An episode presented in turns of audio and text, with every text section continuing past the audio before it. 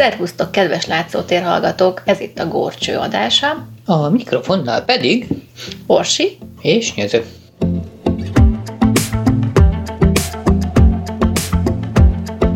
És akkor csapjunk is bele a... Folytatásos teleregényünkbe. Amiben némi nemű áthallásokat véltünk felfedezni eddig is, úgyhogy nagyon kíváncsiak vagyunk, hogy hogyan folytatódik. Hát béthallással. Salinas. Pont, pont, pont. Fekete. Apró szigetek a folyókon, égbeszökő hegycsúcsok a magasban, sűrű erdők mélyén megbúvó kis tanyák. Csak itt maradtak életben néhányan, ám legtöbbször maguk sem tudtak erről. Amikor legközelebb a partra elvesztek, avagy le-leereszkedtek felhőországukból, vagy kijöttek vala az erdőkből, nagy döbbenettel tapasztalták, hogy a világból szinte kihaltak az emberek. Bárhová is mentek, mindenütt csak tépett, véres csontokat, leégett házakat, temetetlen halottakat leltek vala. Észt veszejtve futottak hát vissza, rejtett lakhelyeikre. Nem is sejtették a szerencsétlenek, hogy az áldászkorságot immár ők is vérükben, testükben hordozzák vala. Stefánus Eremen, a Fekete Halál krónikája, Anno Domini 1342. A két pont között légvonalban alig 300 méter a távolság, jegyezte meg Brawl. Ott állt Rader széke mögött, és a térképre tűzött két kizászlót nézte. A fickó kiszállt a taxiból, és találkozott a nővel. Így gondolja? Így is történhetett, felelte az öreg óvatosan. Egy biztos. A nő elkapta a fertőzést, holott abban a negyedben, legalábbis a szűkebb környékén egyetlen más megbetegedést sem észleltünk. Az még semmit sem bizonyít, vágta rá gyorsan a kapitány. A nő a kort elkaphatta más negyedben is, ahol dolgozik, vagy ahol tegnap este járt. Nincs igaz a bról. Lerdál egész idő alatt a közelben áldogált és hallgatta a vitát. Az eddigi tapasztalatok szerint a nők a fertőzést követő két-két és fél órán belül ágynak esnek.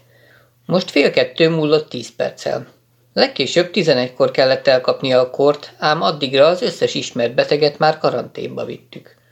Az összes ismert beteget, hangsúlyozta Bróla szót. Rader összeráncolta a homlokát.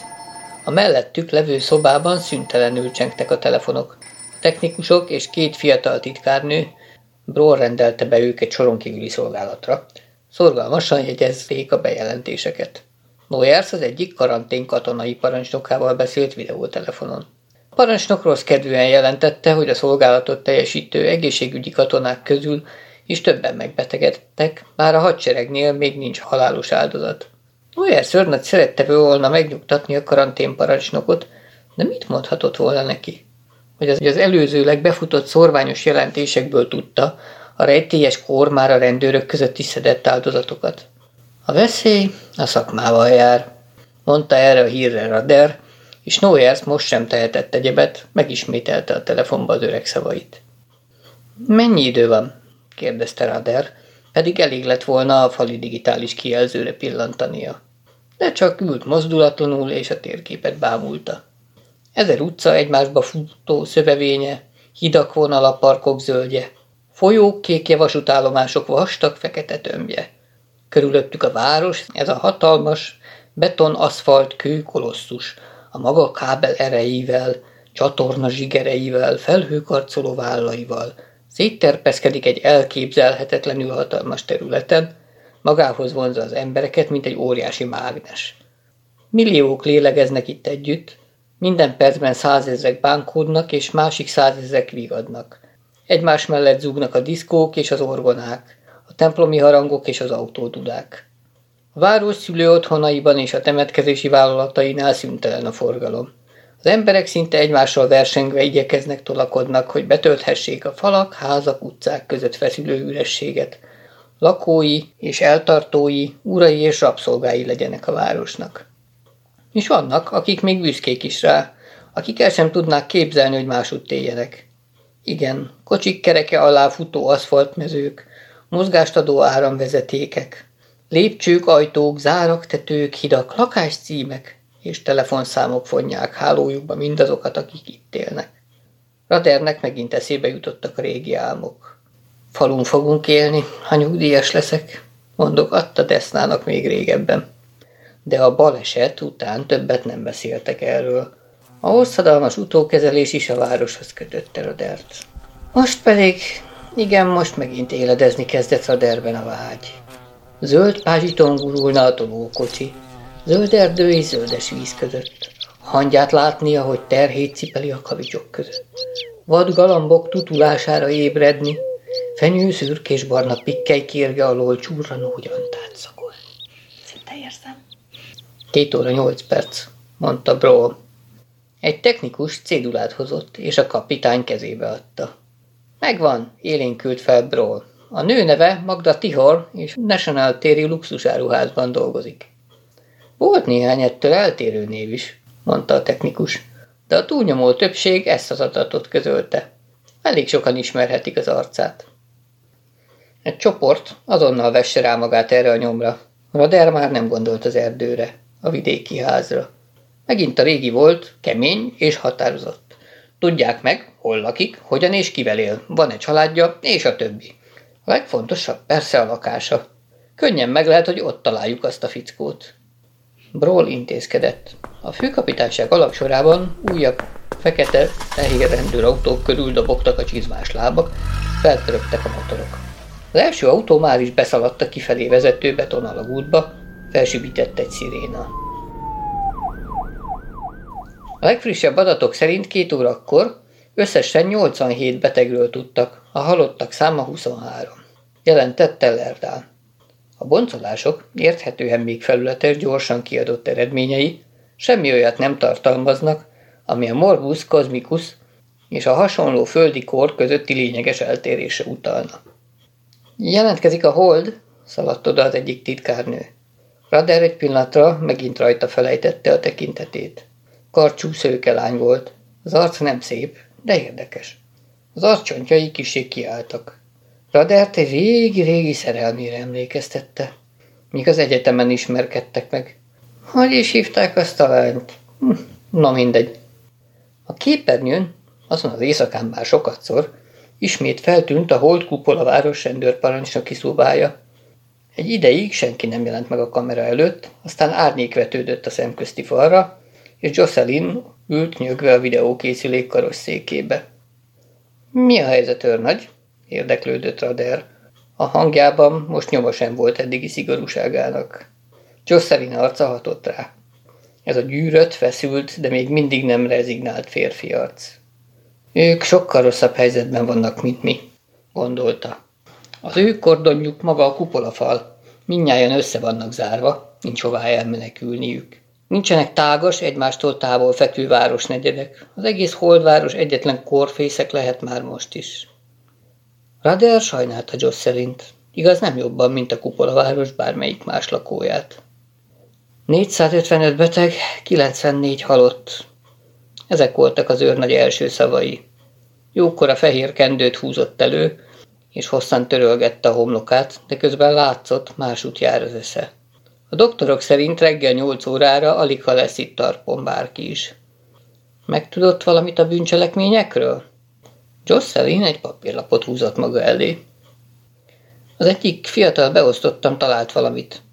Az elmúlt napon betörést jeleztek a mágnescsek gyárban. Ez egy apró kis üzem, szinte kizárólag robotok dolgoznak benne. Mágnescsek? Rader félbeszakította az őrnagyot, és Brawlra nézett. Mi jut erről eszébe, kapitány? Ugyanaz, ami önnek, felelte Brawl, és elsietett telefonálni. Jocelyn ebből mit sem vett észre, nem is nézett a kamerába.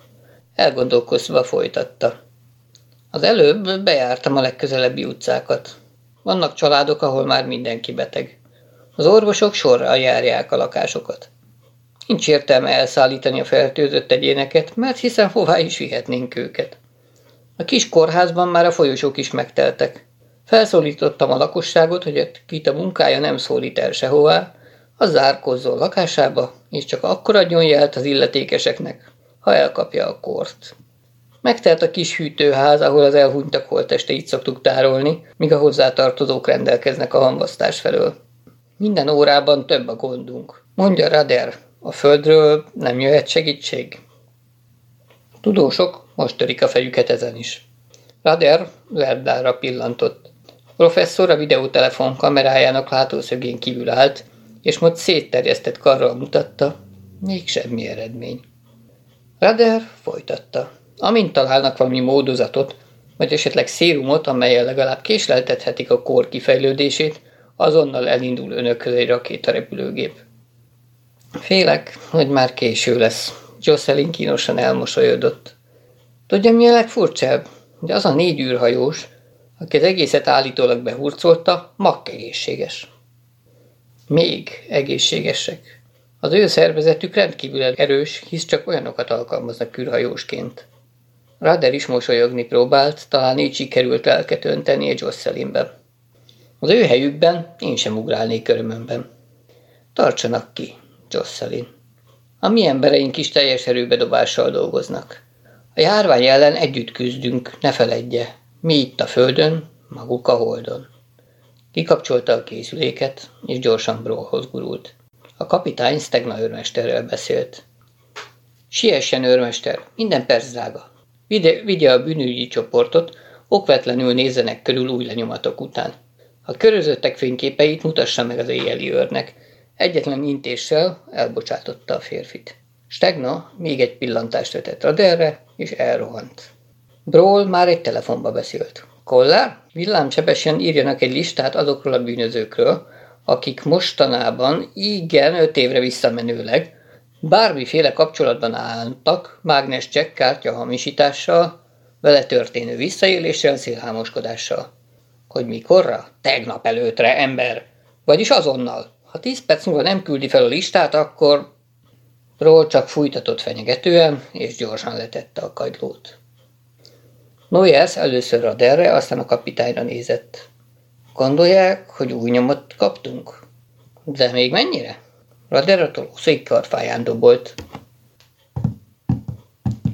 Minden okunk meg van feltételezni, hogy ugyanarról az emberről van szó. Tegnap előtt éjjel a Holdon betört egy mágneskártyagyárba.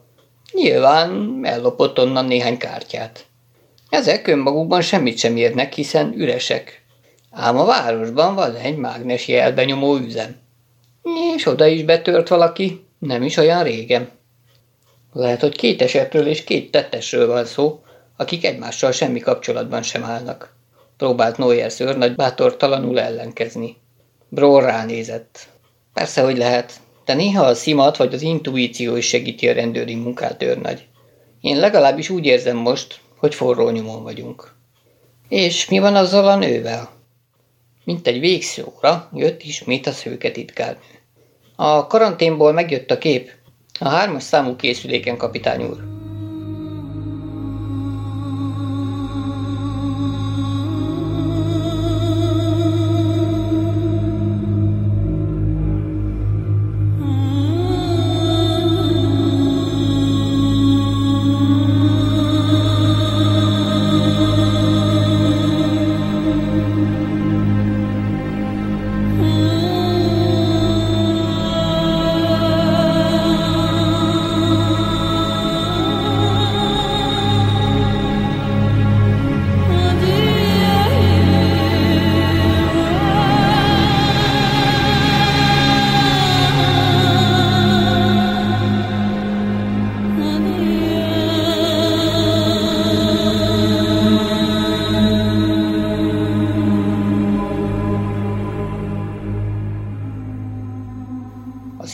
Képen két fehér köpenyes ápolónő és egy orvos állt a karosszék mellett. Az orvos éppen elvette az injekciós pisztolyt a beteg karjától. A nő alt arcán fájdalmas fintor szaladt át. Sötét haja homlokába hullott, és a szeme csak félig volt nyitva. Még kapkodva lélegzett, aztán megnyugodott. Csak akkor vette észre a kamerát és a képernyőt. Farkas szemet nézett a rendőrökkel. A szeme kitágult. A kamera közelített, az arc kitöltötte a teljes képet. Az egészségügyiek eltűntek, de ott maradtak a beteg mellett. Ugyanis látszott, egy fehér köpenyes kéz egész idő alatt tartja a nő vállát. Rader látta. A nő szép. Még szép az arca. Zöld szeme ebbe a félig kábult állapotban is csillogó volt. Látszott arcán a csodálkozás. Ki lehet a tolószékben ülő, civil ruhás, idősebb férfi. Rader villámgyorsan kihasználta ezt a lélektani lehetőséget. Talán a nő most nem érzi, annyira a kihallgatás hivatalos súlyát. Két gomnyomással szűkítette azt a képet is, amit a készülék innen továbbított a karanténba. A körülötte álló rendőrök eltűntek a képernyőről. Két arc nézett farkas szemet egymással. A nő izzadt pólusokkal, fejében zakatoló fájdalommal, és Rader őszülő halántékkal, magasra felkoposzodott homlokkal. Rader kapitány vagyok. Ki kell önt hallgatnom, asszonyom. Én, én beteg vagyok. Tudom, éppen erről van szó. Talán meg tudná mondani, ki fertőzte meg önt. Az ajkak makacsul összezárultak. Radel ezt is regisztrálta, mint az arc összes többi változását. Nehéz lesz a dolog, villant belé a felismerés. És tudta, keménynek kell lennie. Ön Magda Tihor, ugye? Igen. Nagyon fontos a válasza, asszonyom. Talán még nem tudja, hogy nagy járvány dühöng a városban. Nézzen körül a karanténban, ahová beszállították. Sokan meghalnak majd, ezt is meg kell önnek mondanom. De a városban még van valaki, egy férfi, aki a holdra érkezett vissza tegnap este. Rader látta Magda Tihor arcán, hogy valami történt. Az öreg nem tudta mi, de halványan sejtette, hogy a nő elkomoruló arca változást jelez. Az a vonás az orra mellett. Hmm, nem találkozott vele, asszonyom? Nem, rázta a fejét Magda, de ekkor nem nézett a kamerába. Csak egy pillanatig, csupán egy másodpercig, utána tekintetét ismét Raderre vetette. Az ex-kapitány gyorsan támadott tovább, tudta, nem hagyhat a nőnek egyetlen másodperc gondolkodási időt sem. Nem laknak együtt? Nem barátja az illető? Nem érdeklik őt a mágnes csekkek? Nem, nem, kiáltotta Magda. Én semmiről se tudtok. Kérem. Bról és Rader látták. Hazudik. Tíz és tízezer embert hallgattak már ki. Gyilkost és mit sem vétőjárókelőket, ügyes szemtanút és ravasztolvajt, nagyvonalú szélhámost és az éjszaka fiait, betörőket és triciket, sikátorok csavargóit, prostituáltakat, áruházi kleptomániásokat és cukrosbácsikat, csempészeket és narkósokat, és látszótér rádióhallgatókat. Brawl és Rader ismerték az emberi arc szezdüléseit, és amit annak idején kriminálpszichológiából tanultak, azt évtizedeken át, napról napra a gyakorlatban tökéletesítették. Ez az ember most valahol itt van a városban, dörrent Rader hangja, és már jó ideje magában hordozza a kort. Lehet, hogy a betegség már leterítette, valahol fekszik, és talán haldoklik. Magda szeme kerekre tágult a rémülettől. Rader mindezt jól látta, és könyörtelenül folytatta. Nem mer jelentkezni, fél, hogy letartóztatják. Így viszont valami sarokban fordul fel, mint egy kutya. Magda lehorgasztotta a fejét. Ez erősítés volt. Tudta, érezte ezt Rader is. Várt, mit felel az asszony. De Magda hallgatott, szája makacsul összezárult. Kapitány hirtelen mozdulattal kikapcsolta a gépet, és Bróra nézett. Egy perc múlva hívja fel a kezelőorvosát. A nőt vigyék körbe a karanténban. Hadd lássa a többi beteget. A szenvedést. Mutassanak neki haldoklókat. Nem árt egy kis pszichikai megdolgozás. Talán megtörik és beszél. Az az érzésem, ismeri a harmincadik utast, bólintott Bro. Később majd ismét beszélünk vele. Most hagyd gondolkozzom. Rader ellökte magát a videótelefontól, visszagurult az asztalhoz. A térképet nézve kérdezte. Jött már jelentés a mágnescsek küzemből? Még nem, uram, felelte az egyik titkárnő. Lerdál éppen Nyitterrel beszélt telefonon. Bról is a térképen nézett, és halkan mondta. Az a férfi, maga a halál. Talán ide-oda járkál a városban, elelmegy a mi embereink mellett is, és senki sem tudja, hogy olyan, mint egy bomba. És mi állandóan csak mögötte járunk, egy lépéssel lemaradva. Rader kezelőkről beszorult. Egy maga is képes lenne elpusztítani a várost, bár talán maga sem tud róla.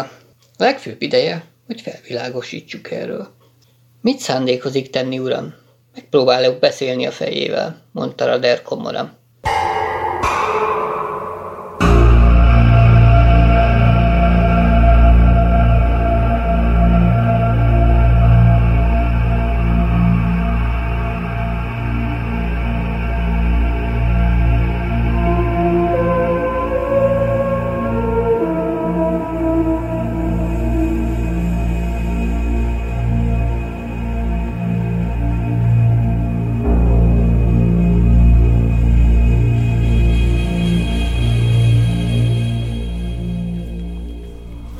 Kolléga úr nem jön segíteni? Az ablakbenyílóban egy fehér köpenyes orvos állt, mellé megcsillant a stetoszkóp. A férfi várakozóan nézett Niratovra, és tekintetében vád lapult. De igen, hogy ne, természetesen, mozdult a szakállas fiatalember zavartan. Megyek önökkel. Az emeleten két beteg állapota igen súlyos, mondta az ápolónő, aki előttük ment. Az a legszörnyűbb, hogy nem tudjuk, milyen módszert alkalmazzunk. Az Itterbizottság még semmit sem közölt? kérdezte az orvos. Az ápolónő csak a fejét rázta, szótlanul. Az emeleten már a folyosón is ágyak álltak. Szürke arcú öreg férfi feküdt égnek szegett állal, csak a szeme mozdult nyugtalanul a közelgő léptek zajára. Egy 14 év körüli fiú figyelmesen szemlélte a kismenetet, látszott rajta, szólni szeretne, mégis hallgatott. Nagy kék szeme, mintha világított volna a félhomályban.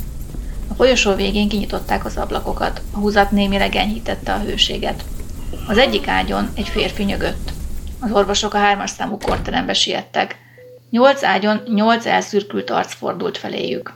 Az ápolónő a legszélső ágyhoz vezette a kis csoportot. Niratov gyakorlott mozdulattal fogta meg a beteg pulzusát.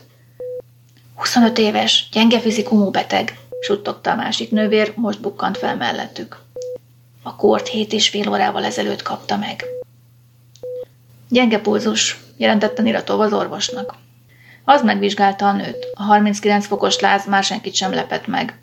Niratov a nő repkedő szemhéját nézte, és a furcsa érzés ismét hatalmába kerítette. Ő erről is tud, de honnan? Hisz sohasem látta, nem látott soha igazi beteget ilyen reakciókkal, ezekkel a tünetekkel. Mégis pontosan tudja, melyik mit jelent, és milyen sorrendben követik egymást. Közben a beteg próbálta kinyitni a szemét, de hiába erőlködött, személye csak nyugtalanul repdesett. A kezét is mozdította, de az erőtlenül lehanyatlott. Melyik a másik? kérdezte az orvos, és megfordult. Kollégája és a nővérek a szoba másik oldalán éppen lepedőt borítottak az egyik testre. Már excitált, doktor úr, mondta az egyik nővér. Az orvos határozatlanul pillantott körül, Nirató visszafordult, a még élő nőt figyelte. A Morbus kozmikus gyors támadásának újabb áldozata ott hevert előtte. A szemhéjak vergődésén kívül a fiatalember figyelmét egy újabb tünet kötötte le, az ujjak reszketése.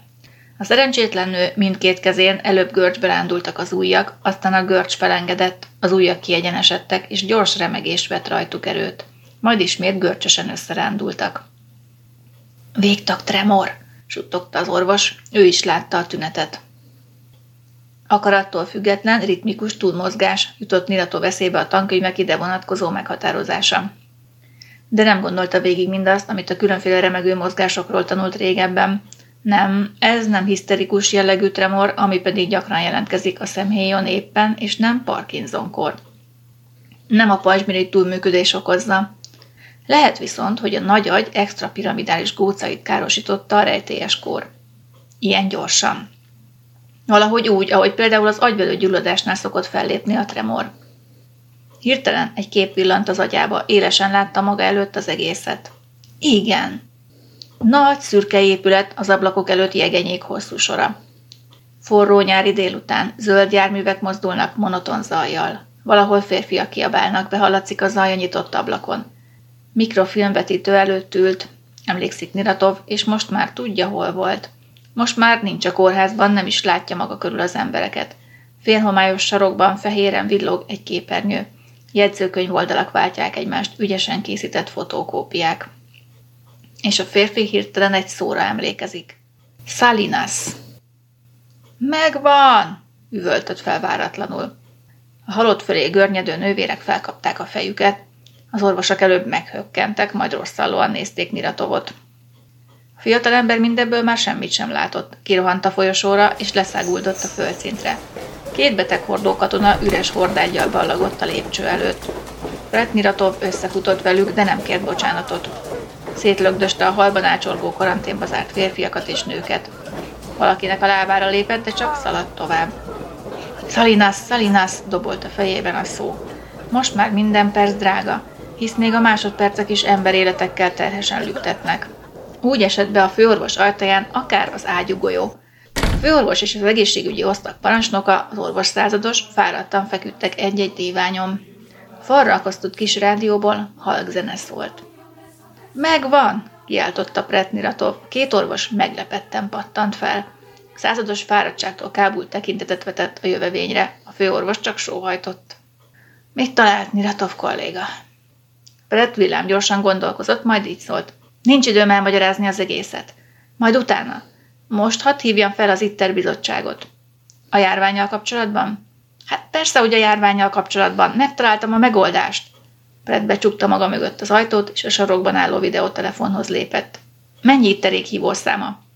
Főorvos szinte hipnotizálta Brett viselkedése, szótlanul intett a gép mellé függesztett cédulára, amelyre a pillanatnyilag legfontosabb hívószámokat írta filctollal egy sietős kéz. Brett megérintette a szenzoros gombokat.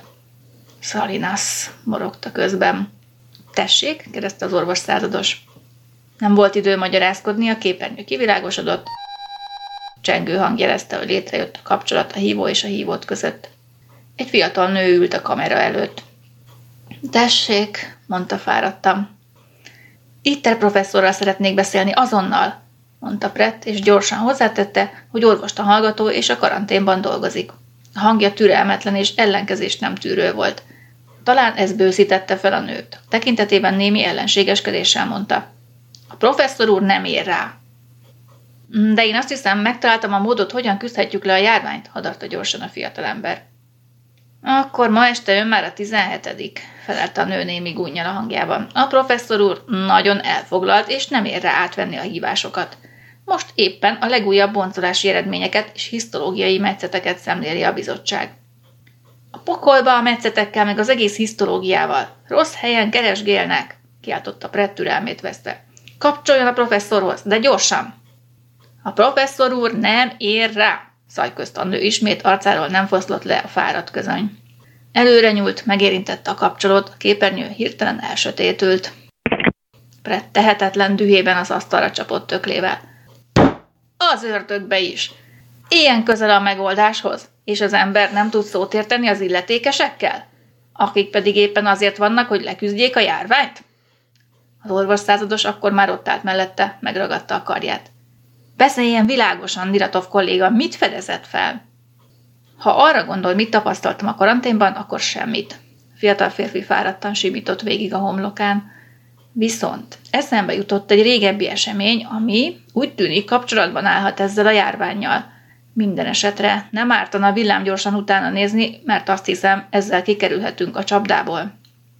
Van ellenszer? kérdezte a főorvos röviden, és megnedvesítette kiszáradt ajkát. Kell lennie, mondta gyorsan Brett. A keze remegett az idegességtől. Salinas. Igen, így hívták azt a helyet. Nem is olyan régen történt. A százados egy pillanatig feszülten nézte Niratov arcát, majd döntött. Beszélek Noyer szörnaggyal. Ők ott az operatív bizottságban sokkal rugalmasabbak, mint az itterféle fontoskodó nagykutyák gyülekezete. De ha egy ostobaság miatt exponálom magamat Niratov, akkor nem szeretnék később a maga bőrében lenni.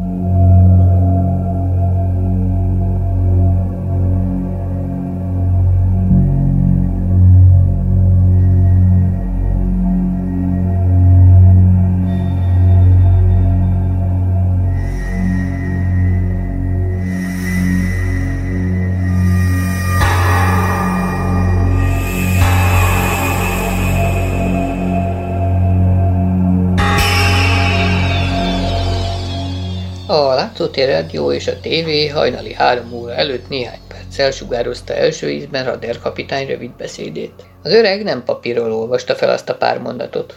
Kis gondolkodás után világos, szabatos felhívást rögtönzött. A nézők java része nem ismerte már fel az idős, őszülő férfit, akinek most csak az arcát látták a képernyőn. Rég elmúltak azok az idők, amikor jellegzetes arcával szinte hetente találkozhattak az újságokban, vagy éppen a képernyőn. Rader felszólította az előző este 19 óra tájban a Holdról visszatért 30. utast, hogy saját érdekében azonnal jelentkezzen a legközelebbi rendőrnél, katonai vagy polgári egészségügyi alakulatnál vagy orvosnál. Ugyanakkor felhívta mások figyelmét is. Ha ismerik az illetőt, vagy tudnak ilyen utasról, a személyi adatait közöljék a rendőrséggel. Aztán rádiótelefonon jelentkezett Helver hadnagy, és kérdezte, ott maradjon-e még a lezárt városrészben, vagy a belső kis kordon vezényletét rábízhatja a katonai rendőri vegyes alakulat parancsnokára. Rader azonnal visszarendelte Helvert. Szólt, hogy Dragosz hadnagyot is keressék meg az étterben, és hívják be a kapitányságra. Még be sem fejezte mondatot, két telefon csengett egyszerre. Az egyiken Deszna jelentkezett, a férjével kívánt beszélni, de Rader csak intett a titkárnőnek, most nem. A kapitány úr a másik telefonon beszél, asszonyom, hívja fel később, mondta a szőkenő, és halványan az öregre mosolygott. Ugyanakkor Brawl a megafonokra kapcsolta a másik telefonvonalat. Brai nyomozó, hadnagy vagyok, uram. Megtaláltuk Magda Tihor lakását. Az ajtót feltörtük, és behatoltunk. Most folyik a kutatás, bevetettük az összes analitikus nyomozógépet, még a statikus elektromosságot is ellenőrizzük. A tárgyakon fekvő esetleges porréteget, a nyomokat. A kollégák már találtak férfi hajszálakat, és több használati tárgyon legalább két különböző személy jól látható új lenyomatait. Végre egy jó hír, Rader felvillanyozódott. Az új lenyomatokat azonnal vigyék a laborba, miközben intézkedünk, hogy összehasonlító komputerbe táplálják be a körözött férfiak új lenyomatait. A nő lakásában keresenek még nyomokat, minden apróság fontos lehet. Noyer szőrt nagyot hívták az egyik videótelefonhoz. Közben Lerdál professzor újabb jelentést tett Rader elé. Hajnali három órakor a városban 114 megbetegedésről tudtak, a halottak száma 39-re emelkedett. Az ITER bizottság az adatok és észrevételek összegzése után arra a belátásra jutott, hogy a rejtélyes kor kimerüléséről, lefutásáról vagy meghátrálásáról egyenlőre szó sincs. A Morbus Cosmicus teljes erővel dühöng, és csak az a szerencse, hogy az új megbetegedések már kizárólag a karanténokban történnek. Így van esély arra, hogy a járvány sikerül kordában az orvosok ellenőrzése alatt tartani.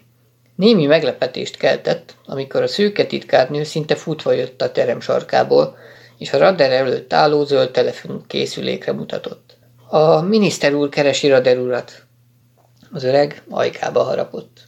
Tudta, a hívásnak különös oka lehet, és annak is, hogy a miniszter nem videókészüléken szeretne vele beszélni. Bizalmas közlendője lehet. Füléhez emelte a hallgatót. Rader. Ön megint keresztezi az utamat, kapitány, hallotta a jól ismert hangot. A sajtóértekezleten azt mondtam, a holdi kupola város elszigetelésének semmi közel városban tapasztalható járványhoz. Megcáfoltam az ezzel kapcsolatos célozgatásokat. Erre ő most bejelenti, hogy a holdról visszatért utast keresik, ő fertőzi a várost. Hát ez nagy baklövés volt. Én inkább azt mondanám, ez volt az igazság, mondta erre Rader. Igyekezett nyugodt maradni, ám bár a gyomrát, mintha egy láthatatlan vaskéz markolta volna. És ebben a helyzetben nem lehet tovább titkolni a dolgot. Fütyülök rá, hogy az emberek mit gondolnak a sajtó értekezletéről. Maga könnyen fütyörészik, Rader, fújtatott a miniszter dühösen. De a hibáért engem vonnak felelősségre. Végül is a kormány engem bízott meg a járvány elhárítás vezetésével. Akkor miért beszélünk telefonon? kérdezte Rader marógunnyal. Most tényleg fölényben volt. Ha ön az akcióvezetője, fáradjon ide, ahol tényleg meleg a helyzet. Egy helikopterrel 40 perc alatt ideér. Vagy tán a kortor tart? Van is rá oka, elismerem. Kis társadalmunkban a halál az egyetlen igazán demokratikus intézmény, a minisztereket sem kíméli. A vonalban csend lett. Aztán a miniszter váratlanul egészen más hangon, jóval enyhültebben folytatta. Próbáljunk szót, szót érteni, kapitány. Hajlandó vagyok kitörölni az emlékezetemből ezt a kellemetlen incidenst, ha... Nos, figyeljen ide. Van a városban egy hölgy, hogy is mondjam csak, egy munkatársam, akire most itt lenne szükségem. Kérem intézze el, hogy az illető haladéktalanul elhagyhassa a várost. Szó sem lehet róla, vágta rá Roder habozás nélkül. A kordont éppen azért állítottuk fel, nehogy ilyesmi következzék be. De az a hölgy nem beteg? Lehet, hogy nem, lehet, hogy igen.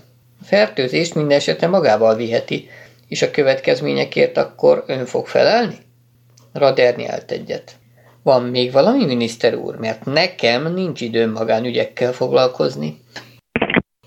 Dühött kattanás értette meg a kapitánnyal, hogy a miniszter befejezte a beszélgetést. Az öreg még egy pillanatig kezében tartotta a kagylót, aztán mosolyogva letette. De nem sokáig mosolyoghatott. Ójer szőrnagy állt meg mellette. Kapitány úr, a kettes számú karanténból egy fiatal orvostan hallgató jelentkezik. Úgy vélem, a legjobb lenne, ha önnel és Lertál professzorral beszélne. Miről van szó? Noyers zavartan sütötte le a tekintetét, ami őrnagyi egyenruhája mellett kisé fura benyomást keltett. Azt mondja, azt mondja, hogy megtalálta a járvány ellenszerét. Lerdál elmosolyodott. No csak, hőztudósok egész csapata töprenk ezen tegnap este óta, és az összes adat birtokában sem jutottak még semmire. És akkor egy fickó, aki még csak nem is orvos, egymaga megoldaná a rejtét? Radernek nem tetszett a professzor érvelése. Kopernikus sem volt csillagász, mondta váratlanul hűvösen metsző hangon. Megragadta a hajtókart. Pró segíteni akart neki, de mire mozdult volna, a tolószék már az éles fényben ragyogó videóképernyő elé gördült. Lardál és Noyers összenéztek, majd követték Radert. A terem túlsó sarkában kitatóan csengtek a telefonok.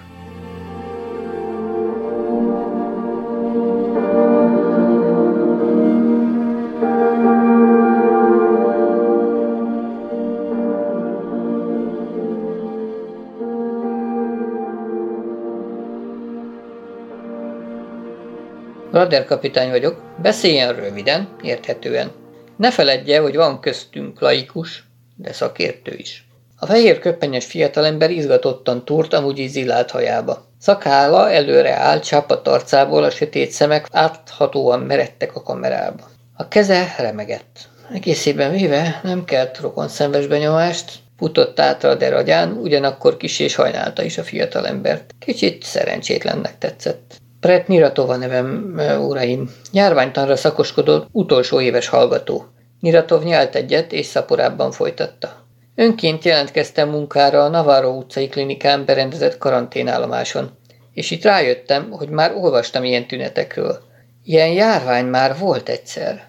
Lerdál és Rader ugyanabban a másodpercben értették meg a dolog jelentőségét. A kapitány inkább ösztönösen, Lerdál a tudós logikájával. Ha egyszer volt már ilyesmi, akkor ellenintézkedések is voltak, sőt, Brett Miratov pontosan látta az arcukon, hogy mire gondolnak, gyorsan folytatta hát. Volt, de nem a földön. Két évvel ezelőtt a legújabb kori járványokról írtam egy dolgozatot, és annak egyik fejezete a kozmikus eredetű betegségekről szólt. Próbáltam érveket találni, amelyek alátámasztanák azt a 20. századi elméletet, miszerint az emberiség történetében minden kontinentális, vagy majdnem globális méretű járványt, főleg a pestist, a fekete halált, az űrből érkezett kórokozóknak köszönhet az emberiség. Akkor bukkantam a szakanyagban egy névre. Salinas. Sokáig nem tudtam mit kezdeni vele, hiszen hiányzott minden utalás, az irodalomban nyoma sem volt semmiféle Salinas járványnak. Hosszas utánjárással megtudtam, hogy a dolognak katonai háttere van. Egyetemi professzoraim kiadó segítségével sikerült engedélyt kapnom a Védelmi Minisztériumtól, hogy betekinthessek a titkos katonai egészségügyi irattár Salinas Fedő nevű dossziéjába. És mit talált ott? kérdezte Lerdál halkan, feszülten. Miratov idegesen elsimította homlokáról egy hajtincset. A Salinas nevű katonai tám- űrtámaszponton 2016-ban pontosan ugyanilyen tünetekkel jelentkezett egy járvány. Azt az űrtámaszpontot a Mars pályája körül keringő Volius nevű kisbolygóra telepítették. Személyzete 24 férfiból és 9 nőből állott. A kozmikus hadviselés műszaki terén végeztek kísérleteket és megfigyeléseket. A lényeg az, hogy a fertőzés alig, hanem néhány mikrometeorit becsapódása révén érkezett az állomás külső páncélötvözet burkolatára, onnan, a feltételezések szerint, a külső érzékelő műszereket és a rádióantennákat javító személyzet hurcolt a beszkafanderén a belső helységekbe. Hamarosan megbetegedett az összes női és a gyengébb fizikumú férfiak. Rádión kértek segítséget a földről. Ám mire az megérkezett, a 33 fős személyzetből csak ketten voltak életben.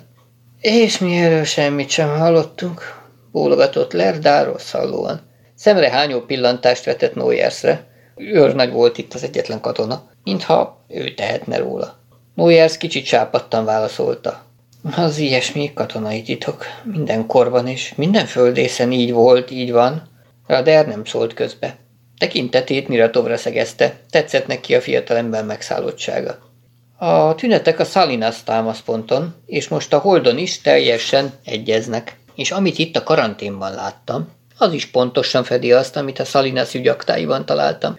A hadsereg orvosai és vizsgálóbizottsága részletesen elemezték azt az esetet, és arra a belátásra jutottak, hogy a rejtélyes kórokozók gyors lefutású, igen nagy mortalitású járványt okozva, legkésőbb 30 óra múlva, ha nem találnak újabb megbetegíthető emberi szervezetekre, elpusztulnak.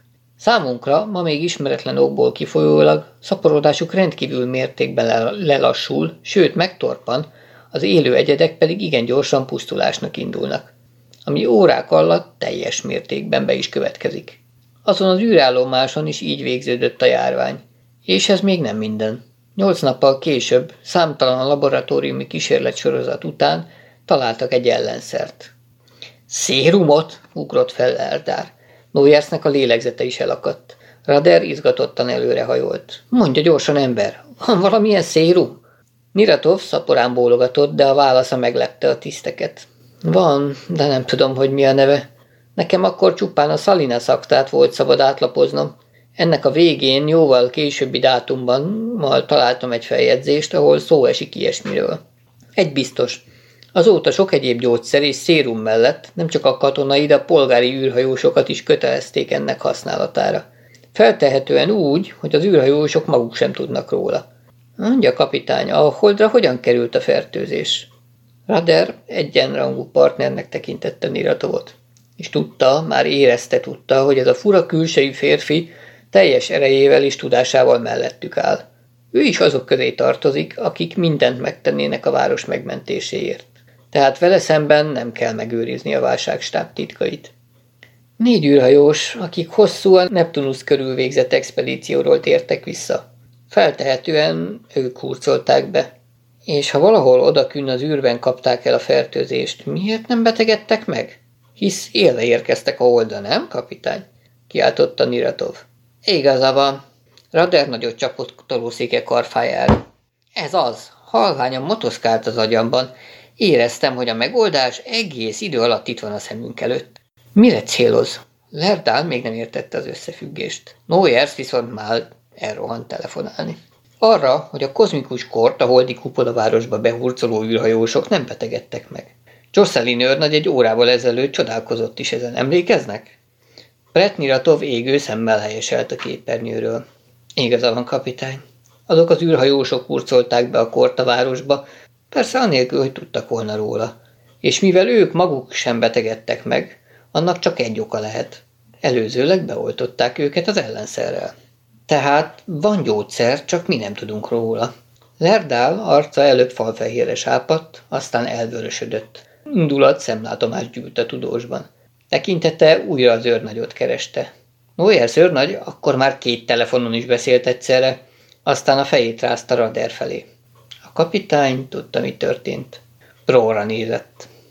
Hívja fel a minisztert. Most legalább valami hasznát vesszük. Kérje meg, hogy szóljon át a Védelmi Minisztériumba, adják ki nekünk azt az információt. Rader tudta. A miniszter is harcolni fog ezért az ügyért, hiszen ha a kormány csak ugyan rábízta a járvány ellenes intézkedések összehangolását, igencsak szeretne kitűnni, sikeresen szerepelni. A gyors, operatív cselekvés látványos sikert hozhat. Már pedig az e fajta politikusok a lelküket is eladnák az ördögnek az eféle sikerekért. A szőke titkárnő közben a füléhez hajolt. Kapitány úr, ismét a felesége van a vonalban. Kérdezze meg tőle, hogyan érzi magát. Ha egészséges, mondja, hogy nem érek rá. A nő visszament a telefonhoz, Rader figyelte, és töprengett, is volt a neve annak a diáklánynak, aki olyannyira hasonlított rá. És hány éve is annak? Legalább negyven. Te jó ég, hogy rohan az idő. A titkárnő váltott néhány mondatot Desznával, aztán letette a kagylót és Rader felé bólintott. Minden rendben, jelezte a mozdulat.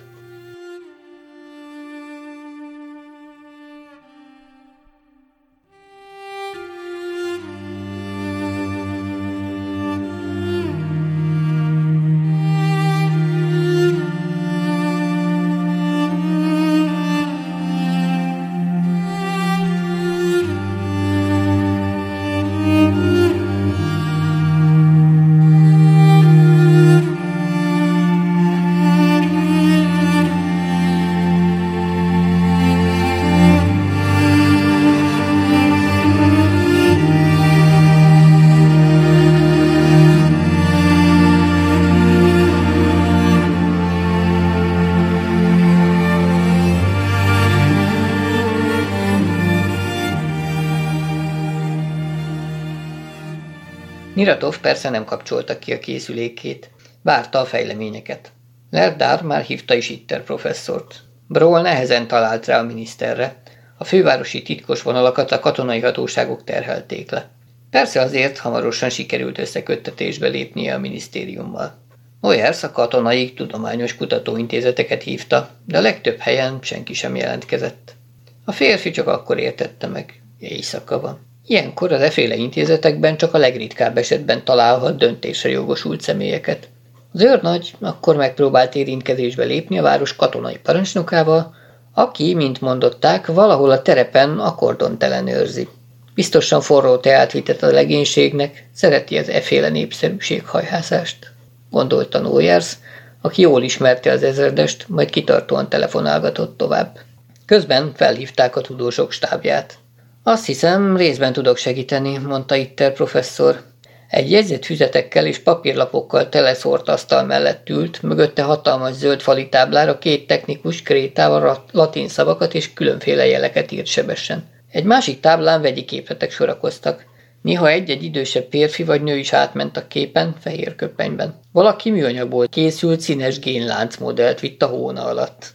Rendelkezésünkre áll egy lista azokról a gyógyszerekről és oltóanyagokról, amelyeket az utóbbi két évben az űrhajók személyzeténél kötelezően előírtak. Ezt minden esetre küldje el ide telexgépen, kérte Lerdár, és visszament a raderhez. Az öreg éppen Niratovval beszélgetett. Ön szerint milyen szerről lehet szó? Ellenszérumról?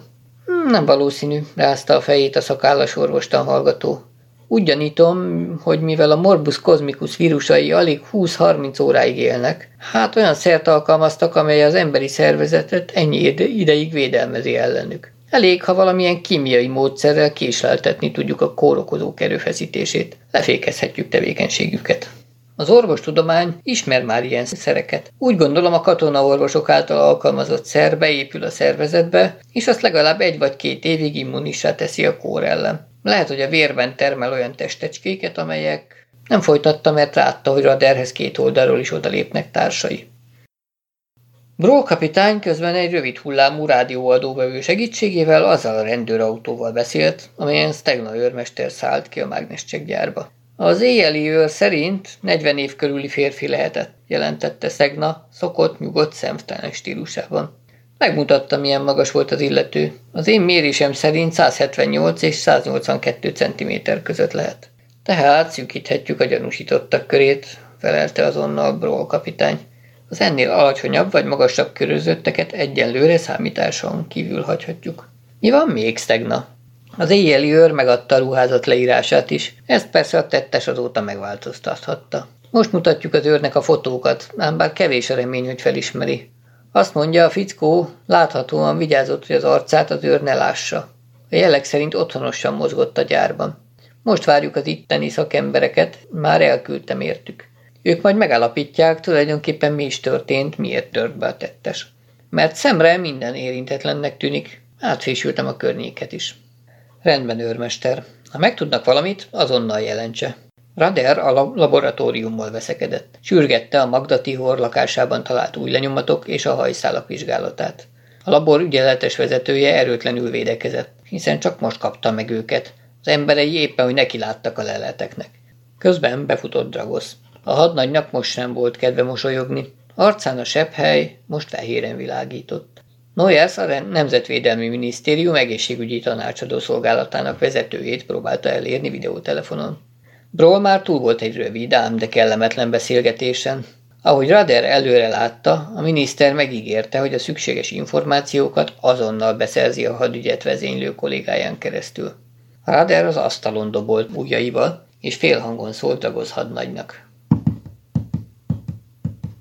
Üljön le néhány emberével egy félre első sarokba, és vegyék elő ismét a körözött 40 év körüli férfiak listáját. Két lehetőségük van. Vagy kiderül, hogy a nő lakásában talált új lenyomatok valamelyik körözött illetőjé, akkor nem lesz több gondunk. Legalább tudni fogjuk már, kit keresünk. Vagy nem egyeznek az új lenyomatok, akkor tovább kell keresgélnünk.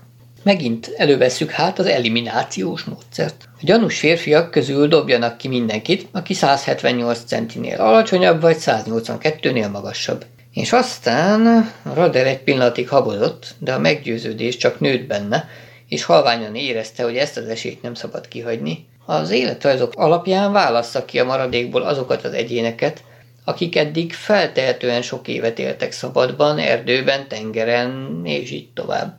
Dragos arcán felcsillant a megértés. Igen, kapitány úr, mert a tudósok szerint ezeknek a férfiaknak a szervezetében lappang leghosszabb ideig a fertőzés. Pontosan így van, bólintott elégedetten Rader. És ha ez a betörő a mi emberünk, akkor az ő szervezetében a fertőzés már vagy tíz órája lappang. Igyekezzen, hadnagy. Fél négy volt, és a telefonok szüntelenül csengtek. Még mindig érkeztek bejelentések Magda Tihor személyével kapcsolatban, és mivel percekkel ezelőtt megismételték Rader televíziós felhívását is, hát egyre másra telefonáltak a város lakói. Sokan ismert személyeket, videófilm színészeket és politikusokat véltek látni tegnap este 19 óra tájban a rakétapálya udvar előtt. Csak nem X volt a 30. utas? kérdezték most. Brawl a sarokban állva neki támaszkodott az asztalnak, és egy pillanatra behúnyta a szemét. Az emberek egy része most is szeretne izgalmas plegykát hallani, gondolta. Nem, ők nem változnak meg. Hiába röbdösünk már a naprendszerben széltében hosszában. Hiába dühöng a városban egy soha nem látott veszélyekkel terhes véres járvány. Őket most is jobban érdekli, hogy ki, hol, kivel és miért. Ról az imént kérte meg a szőke titkárnőt, hogy telefonáljon haza. A felesége és a fiai egészségesek, jött a válasz. A férfi megnyugodott, de egy másodperccel később bevillant a fájdalmas, bajóslatú félelem. Még egészségesek. De mi lesz később? Keze ökölbe szorult. Az a harmincadik utas. Csak őt kéne elkapni. Kordon, az egészségügyi szolgálat megtesz mindent, hogy a kozmikus kord kordában tartsák. Legalább 21 néhány órá hosszat. Csak addig még fohászkodott a kapitány magában.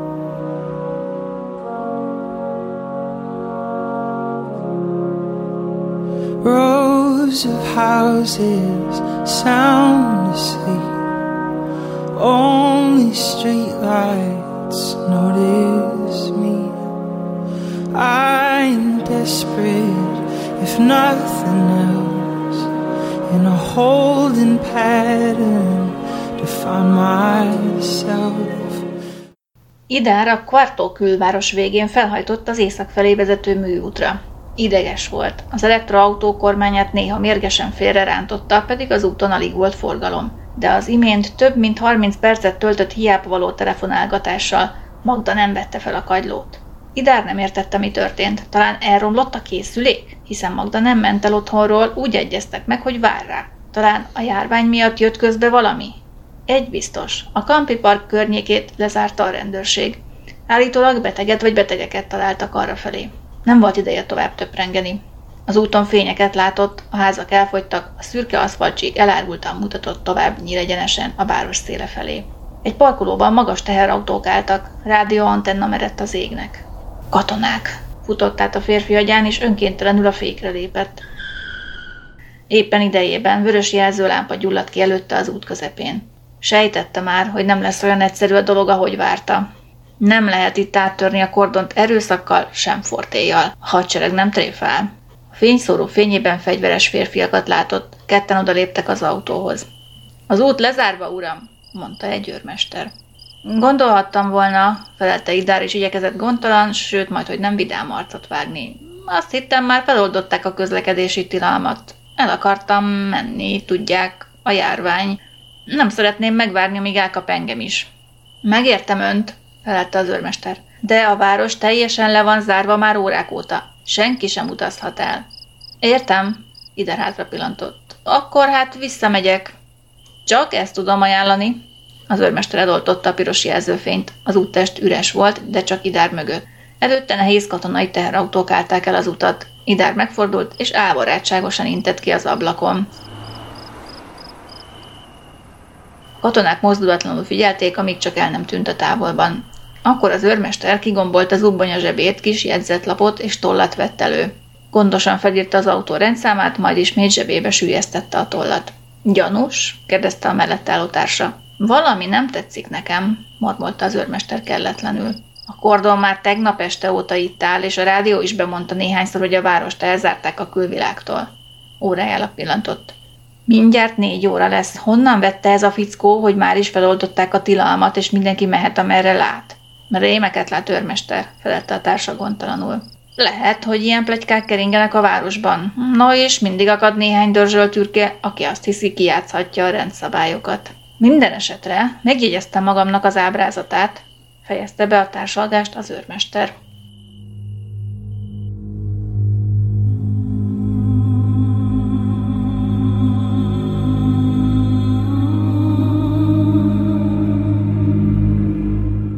Hát még mindig nem derült ki, hogy el fogják-e kapni ezt a bizonyos 30. utast. Viszont az kiderült, hogy akkor ez Gyógyítható. és elkapható, nem úgy, mint a 30. utas.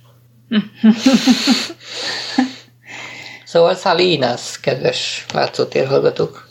Hát akkor minden jót, gyógyuljatok meg, ha betegek vagytok, és ne legyetek betegek, hogyha egészségesek vagytok. Helyes. És nagyon szép további keddestét. Sziasztok! Sziasztok!